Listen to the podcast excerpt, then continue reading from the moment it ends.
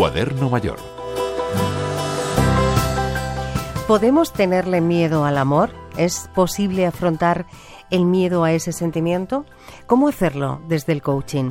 La coach Silvia Reza responde a estas preguntas explicando qué hay detrás de ese miedo cuando se produce.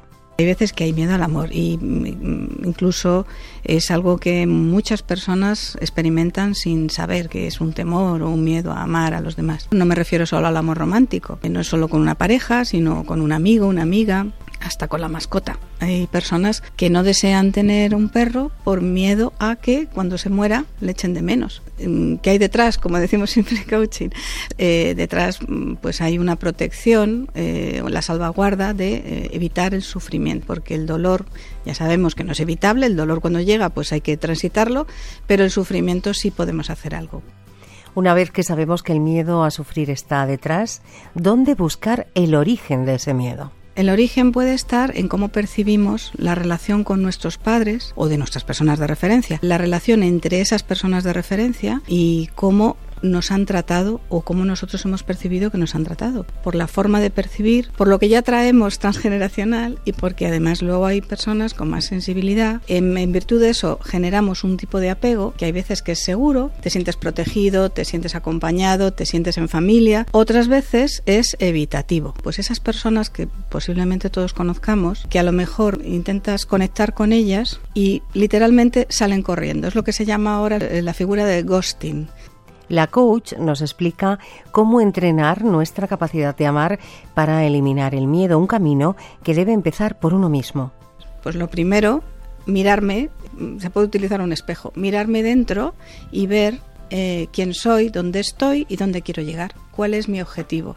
Si yo percibo que las amistades que tengo pues hacen el, llamado ghosting, es decir, que desaparecen y cuando yo voy a por ellas corren más y cuando yo no les hago caso, entonces vuelven, incluso me persiguen, ahí es algo que no está funcionando. Entonces, si yo no estoy satisfecha con mis relaciones, con el amor hacia otras personas y el que recibo, pues algo hay que cambiar. Una vez que sabemos dónde estamos y sabemos dónde queremos llegar, es el momento de la empatía. Lo primero, ser compasivo con uno mismo, es decir, ser empático, eh, ponerte en la piel de tu niña, de tu niño y, ver qué es lo que pasó. Y según eso, transitar esa emoción. Eh, lo mismo, ser comprensivo. Eh, si ves que una persona se va, no quiere quererte, por, o crees tú o percibes que no quiere quererte, mira a ver qué es lo que estás proyectando, porque posiblemente te esté haciendo de espejo y tú estés conectando con esa misma vibración. Entonces, eh, lo que como es dentro es afuera, como es arriba es abajo, como la ley universal, entonces lo que tú estás proyectando y dando afuera es lo que recibes. Reza insiste en no renunciar a amar por miedo, porque como asegura ese miedo no puede impedirnos disfrutar de experiencias únicas. Y hay una cosita más, que si parece que nada funciona o casi nada funciona, pues entonces a lo mejor es porque con esa persona ha habido intercambio. Es decir, o tú has aprendido lo que tenías que aprender de esa persona o le has enseñado lo que tenías que mostrarle a esa persona. Y también hay que desapegarse de eso. Y hay que pensar también que cuando tú eh, dejas de, amar por ejemplo, pensemos en una mascota.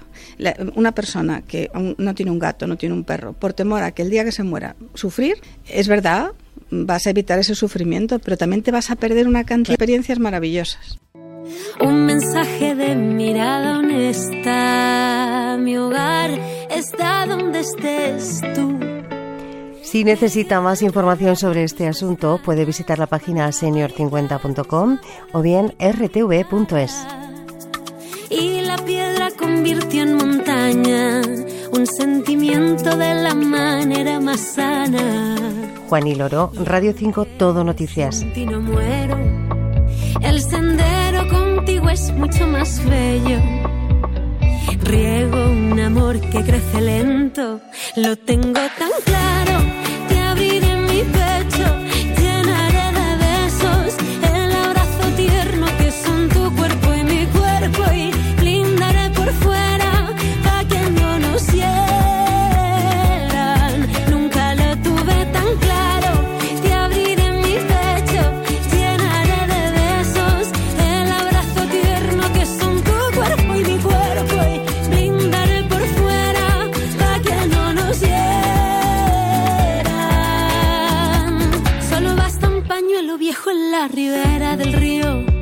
das impulso, vuelo más alto y nos sentimos dos críos. Fuerte como tu roble, constante y lento como mi olivo. Es este fuego apasionante que nos mantiene vivos. Una noche sin techo, una cama de tierra alejados del ruido. El beso lento y contigo ya no existe el frío. Animales sedientos en celo buscando cariño. Tu olor es mi cobijo y bailamos por fin al ritmo y a